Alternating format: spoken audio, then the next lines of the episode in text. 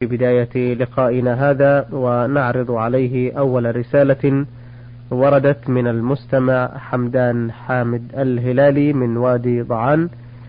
ضمنها سؤالين في سؤاله الأول يقول نحن من البدو ولكننا غير متنقلين بل مقيمين بوادي وبه مقبرة قديمة لا زال يقبر فيها حتى وقتنا الحاضر. وهي على الطريق بين ضلعين يقسمه يقسمها طريق للسيارات بحيث تصبح نصفين وهي مقبرة واحدة. ويتخللها أيضا بعض الطرق الصغيرة للمواشي وللسير على الأقدام. وقد فتحنا طريقا للسيارات ولم نستطع أن نصرف الناس الذين يسكنون في هذا الوادي من استعمال تلك الطرق المذكورة لعدم استجابتهم لنصائحنا المتكررة. كذلك الحيوانات تسير عليها كل وقت كالبقر والغنم وغيرها فكيف التخلص من هذه المشكلة عندما نسير عليها كل وقت؟ هل نأثم بذلك أم لا؟ أفيدونا بارك الله فيكم. الحمد لله رب العالمين وأصلي وأسلم على نبينا محمد وعلى آله وأصحابه أجمعين. قبل الجواب على سؤال الأخ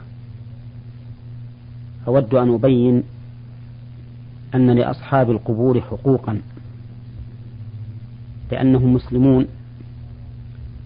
ولهذا نهى النبي صلى الله عليه وسلم أن يوطأ على القبر وأن يجلس عليه وقال لأن يجلس أحدكم على جمرة فتخرق ثيابه فتمضي إلى جلده خير له من أن يجلس على القبر. وكما نهى النبي عليه الصلاة والسلام عن, عن امتهان القبور فإنه نهى أيضا عن تعظيمها بما يفضي إلى الغلو والشرك. فنهى أن يجسس القبر وأن يبنى عليه وأن يكتب عليه. وهذه القضية التي ذكرها السائل عن هذه المقبرة القديمة التي أصبحت ممرا وطريقا للمشاة والسيارات ومرعا للبقر والمواشي يجب عليهم أن يرفعوا أمرها إلى ولاة الأمور لاتخاذ اللازم في حمايتها وصيانتها وفتح طرق حولها يعبر الناس منها إلى الجهات الأخرى والحكومة وفقها الله لا تقصر في هذا الأمر. وعلى الرعية أن يبينوا للحكومة ما يكون فيه مصلحة الإسلام والمسلمين ليكونوا متعاونين على البر والتقوى. نعم. آه، سؤاله الثاني يقول يوجد عندنا بعض الناس يزعمون أنهم فقهاء. ليسوا فقهاء علم بل يزعمون أنهم يضرون وينفعون من يشاءون. بحجة أن لهم شرهة يصيبون بها من يريدون ويكررون هذا القول في كثير من المناسبات. فهل ذلك صحيح أم خرافات جاهلية؟ وكيف نتخلص من ذلك علما بأن بعض الناس يصدقونهم فيما يقولون مثل كبار السن والجهال؟ هؤلاء الذين يدعون أنهم ينفعون أو يضرون هؤلاء كذبة. لا يجوز لأحد أن يصدقهم ولا أن يسألهم عن هذه الأشياء. ويجب على من علم بهم أن يبلغ بأمرهم إلى ولاة الأمور ليتخذوا اللازم. فلا أحد يملك النفع والضرر إلا الله وحده لا شريك له. حتى النبي صلى الله عليه وسلم قال الله له قل إني لا أملك لكم ضرا ولا رشدا. قل إني لن يجيرني من الله أحد ولن أجد من, ولن أجد من دونه ملتحدا. وأمره الله أن يقول قل لا أملك لنفسي نفعا ولا ضرا إلا ما شاء الله. ومن زعم أن أحدا يملك الضرر أو النفع بغير أسباب حسية معلومة فإنه يستتاب. فإن تاب وإلا قتل لأنه مكذب لله تعالى ولرسوله صلى الله عليه وسلم. وإني أقول لهؤلاء الذين يتوهمون صدق ما قاله هؤلاء الدجاجلة أقول لهم اثبتوا على إيمانكم ودينكم. واعلموا أنه لا يملك أحد الضرر والنفع إلا الله وحده لا شريك له. وقد ثبت عن النبي صلى الله عليه وسلم أنه قال لابن عباس قال له واعلم أن الأمة لو اجتمعوا على أن يضروا على أن ينفعوك بشيء لم ينفعوك إلا بشيء قد كتبه الله لك. ولو اجتمعوا على أن يضروك بشيء لم يضروك إلا بشيء قد كتبه الله عليك. وفي القرآن الكريم لما ذكر الله السحرة قال وما هم بضارين به من أحد إلا بإذن الله.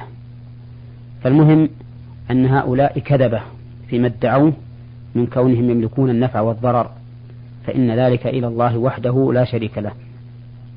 وعليهم أن يتوبوا إلى الله من هذا العمل وأن يعترفوا بقصورهم وبتقصيرهم وأنهم ضعفاء أمام قدرة الله وأنهم لا يملكون دفع الضرر عن أنفسهم هم فضلا عن غيرهم. كما لا يملكون لأنفسهم جلب نفع فضلا عن جلبه لغيرهم إلا ما شاء الله سبحانه وتعالى وعلى من حولهم ممن يتوهمون صدقهم أن يتوبوا إلى الله تعالى في تصديقهم وأن يعلموا أنهم كذبة ولا حظ ولا حق لهم ولا حظ لهم أيضا في مثل هذه الأمور. جزاكم الله خيرا. هذه رسالة من السائل عين عين يا من تعز. يقول هناك امرأة قريبة لي كانت تسكن في بيتنا وعندها أملاك ورثتها عن والدها ووالدتها وزوجها وأولادها المتوفين. وقد أمرتني أن أبحث لها عن موضعين يكون ريعهما وقفا لإعادة بناء مسجد قديم مهدم وقد عينت الموقعين وحينما أرادت الذهاب لمشاهدتهما والتوقيع على المستندات الخاصة بذلك حصل لها حادث سيارة توفيت على إثره. فهل يلزم ورثتها الوفاء بهذا الوقف؟ ففيهم من يعارض ذلك. وأشدهم معارضة زوج ابنتها. فهل يملك ذلك؟ وهل يلزم موافقتهم على إتمام الوقف أم يؤخذ من تركتها رغما عنهم؟ وإن لم يكن لدي شهود على إيقافها آنذاك أفيدونا بارك الله فيكم. حسب ما ذكره السائل أنه لم يتم الوقف حتى الآن لأن الوقف يتوقف على مشاهدتها للمكان وعلى تنفيذها له وهذا الأمر لم يحصل. وعليه فإن ذلك يكون ملكا للورثة إن كان قد تم شراؤه. وإن لم يتم شراؤه فإن الأمر فيه واضح. ولكن ينبغي للورثة في مثل هذه الحال أن يوافقوا على ما نوته هذه الميتة التي ورثوا المال من قبلها لأجل أن يكون النفع لها بعد مماتها فيما نوته من التقرب إلى الله تعالى بمالها أما إذا كانت المرأة هذه قد وكلته بالشراء والتوقيف نعم. فاشتراه ووقفه وتوقف الأمر على مشاهدتها للاطمئنان فقط فإن الوقف حينئذ يكون نافذا ولا حق لأحد في المعارضة فيه لأنه قد تم بواسطة التوكيل لهذا الوكيل المفوض والذي أمضى ما وكل فيه إلا أنه أراد أن تطمئن هذه الموقفة على المكان الذي عينه ونفذ فيه الوقف لو فرضنا أن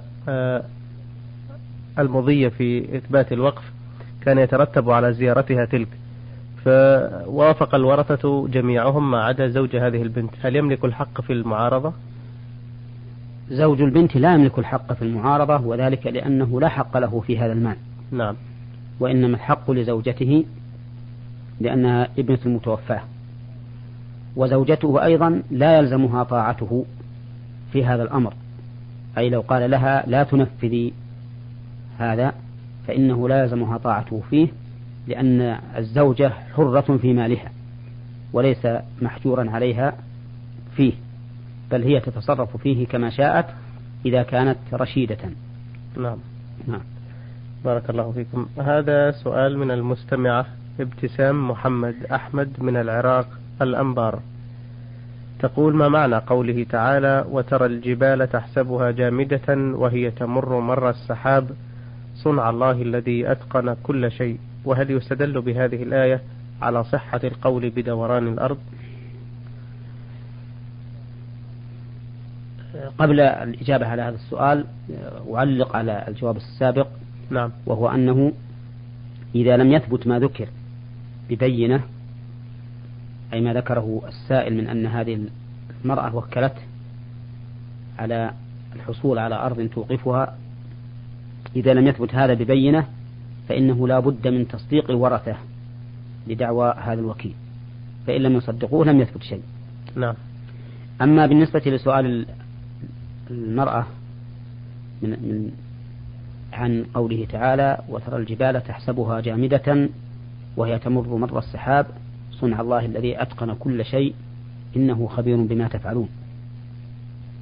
فهذه الآية في يوم القيامة لأن الله ذكرها بعد ذكر النفخ في الصور. فقال ويوم, ويوم ينفخ في الصور ففزع من في السماوات ومن في الأرض إلا من شاء الله. وكل أتوه داخرين وترى الجبال تحسبها جامدة وهي تمر مر السحاب. صنع الله الذي أتقن كل شيء إنه خبير بما تفعلون. من جاء بالحسنة فله خير منها وهم من فزع يومئذ آمنون. فالآية هذه في يوم القيامة بدليل ما قبلها وما بعدها. وليست في الدنيا وقوله تحسبها جامدة أي ساكنة لا تتحرك. ولكنها تمر مر السحاب لأنها تكون هباء منثورا يتطاير. نعم. وأما الاستدلال بها على صحة دوران الأرض فليس كذلك. هذا الاستدلال غير صحيح لما نعم. ذكرنا من أنها تكون يوم القيامة. ومسألة دوران الأرض وعدم دورانها الخوض فيها في الواقع من فضول العلم. لأنها ليست مسألة يتعين على العباد العلم بها ويتوقف صحة إيمانهم على ذلك. ولو كانت هكذا لكان بيانها في القرآن والسنة بيانا ظاهرا لا خفاء, لا خفاء فيه. وحيث إن الأمر هكذا فإنه لا ينبغي أن يتعب الإنسان نفسه في الخوض بذلك. ولكن الشأن كل الشأن فيما يذكر من أن الأرض تدور وأن الشمس ثابتة وأن اختلاف الليل والنهار يكون بسبب دوران الأرض حول الشمس فإن هذا القول باطل يبطله ظاهر القرآن. فإن ظاهر القرآن والسنة يدل على أن الذي يدور حول الأرض أو يدور على الأرض هي الشمس. فإن الله يقول في القرآن الكريم وفي في القرآن الكريم والشمس تجري لمستقر لها ذلك تقدير العزيز العليم. نعم. فقال تجري فأضاف الجريان إليها. وقال تعالى وترى الشمس إذا طلعت تزاور عن كهفهم ذات اليمين وإذا غربت تقرضهم ذات الشمال. فهنا أربعة أفعال كلها أضافها الله إلى الشمس. إذا طلعت تساوروا إذا غربت تقرضهم. هذه الأفعال الأربعة المضافة إلى الشمس. ما الذي يقتضي صرفها عن ظاهرها؟ وأن نقول إذا طلعت في رأي العين. وإذا وتقرضهم تزاوروا في رأي العين. وإذا غربت في رأي العين. وتقرضهم في رأي العين. ما الذي يوجب لنا أن نحرف الآية عن ظاهرها إلى هذا المعنى؟ سوى نظريات أو تقديرات قد لا تبلغ أن تكون نظرية لمجرد أوهام. والله تعالى يقول ما أشهدتهم خلق السماوات والأرض ولا خلق أنفسهم. والإنسان ما أوتي من العلم إلا قليلا. وإذا كان يجهل حقيقة روحه التي بين جنبيه كما قال الله تعالى ويسألونك عن الروح قل الروح من أمر ربي وما أوتيتم من العلم إلا قليلا. فكيف يحاول أن يعرف هذا الكون ال ال الذي هو أعظم من خلقه؟ كما قال الله تعالى لخلق السماوات والأرض أكبر من خلق الناس ولكن أكثر الناس لا يعلمون. فنحن نقول إن نظرية كون اختلاف الليل والنهار من أجل دوران الأرض على الشمس هذه النظرية باطلة لمخالفتها لظاهر القرآن الذي تكلم به الخالق سبحانه وتعالى وهو أعلم بخلقه وأعلم بما خلق. فكيف نحرف كلام ربنا عن ظاهره من أجل مجرد نظريات اختلف فيها أيضا أهل النظر؟ فإنه لم تزل لم يزل القول بأن الأرض ساكنة وأن الشمس تدور عليها لم يزل سائدا إلى هذه العصور المتأخرة. ثم إننا نقول إن الله تعالى ذكر أنه يكور الليل على النهار ويكور النهار على الليل والتكوير بمعنى التدوير. وإذا كان كذلك فمن أين يأتي الليل والنهار إلا من الشمس؟ وإذا كان لا يأتي الليل والنهار إلا من الشمس دل هذا على أن الذي يلتف حول الأرض هو الشمس. لأنه يكون كذلك بالتكوير. ثم إن النبي صلى الله عليه وسلم ثبت عنه أنه قال لأبي ذر رضي الله عنه وقد غربت الشمس أتدري أين تذهب؟ قال الله ورسوله أعلم قال فإنها تذهب فتسجد تحت العرش إلى آخر الحديث. وهذا دليل على أنها هي التي تتحرك نحو الأرض. لقوله أتدري أين تذهب؟ وفي الحديث المذكور قال فإن أذن لها وإلا قيل ارجعي من حيث شئت. جئت فتخرج من مغربها. وهذا دليل على أنها هي التي تدور على الأرض. وهذا أمر هو الواجب على المؤمن اعتقاده. عملا بظاهر كلام ربه العليم بكل شيء دون النظر إلى هذه النظريات التالفة والتي سيدور الزمن عليها ويقبرها كما قبر كما قبر نظريات أخرى بالية. هذا ما نعتقده في هذه المسألة. أما مسألة دوران الأرض فإننا كما قلنا أولا ينبغي أن يعرض عنها لأنها من فضول العلم. ولو كانت من الأمور التي يجب على المؤمن أن يعتقدها إثباتا أو نفيا لكان الله تعالى يبينها بيانا ظاهرا. لكن الخطر كله أن نقول إن الأرض تدور وأن الشمس هي الساكنة وأن اختلاف الليل والنهار يكون باختلاف دوران الأرض. هذا هو الخطر العظيم لأنه مخالف لظاهر القرآن والسنة. ونحن مؤمنون بالله ورسوله. نعلم أن الله تعالى ورسوله أن الله تعالى يتكلم عن علم وأنه لا يمكن أن يكون ظاهر كلامه خلاف الحق. ونعلم أن النبي صلى الله عليه وسلم يتكلم كذلك عن علم. ونعلم أنه أنصح الخلق وأفصح الخلق. ولا يمكن أن يكون يأتي لأمته بكلام ظاهره خلاف ما يريده صلى الله عليه وسلم فعلينا في هذه الأمور العظيمة علينا أن نؤمن بظاهر كتاب الله وسنة رسوله صلى الله عليه وسلم.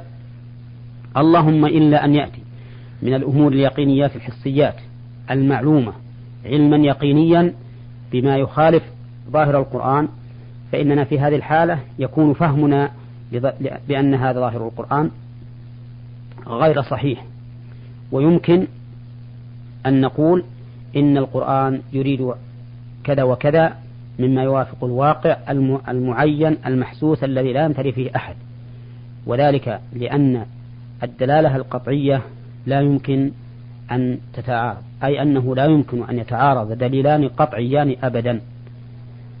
إذ أنه لو لو تعارضا لا أمكن رفع أحدهما بالآخر. وإذا أمكن رفع أحدهما بالآخر لم يكونا قطعيين. والمهم أنه يجب علينا في هذه المسألة أن نؤمن بأن الشمس تدور على الأرض وأن اختلاف الليل والنهار ليس بسبب دوران الأرض ولكنه بسبب دوران الشمس حول الأرض. أحسن الله إليكم وأتابكم أيها الإخوة الكرام أعرضنا رسائلكم في حلقتنا اليوم على فضيلة الشيخ محمد بن صالح العثيمين. المدرس بكلية الشريعة بجامعة الإمام محمد بن سعود الإسلامية بالقصيم وإمام وخطيب المسجد الجامع الكبير بعنيزة. وقد أجاب جزاه الله خيرا عن أسئلة الإخوة حمدان حامد الهلالي من وادي ضعان والمستمع عين عين ياء من تعز والأخت المستمعة ابتسام محمد أحمد من العراق الأنبار. إخوتنا الأعزاء نشكركم على حسن متابعتكم وإلى لقاء قادم إن شاء الله تعالى. والسلام عليكم ورحمة الله وبركاته. نور على الدرب. برنامج يومي يجيب فيه أصحاب الفضيلة العلماء على أسئلة المستمعين الدينية والاجتماعية. البرنامج من تقديم وتنفيذ أحمد عبد العزيز الغامدي.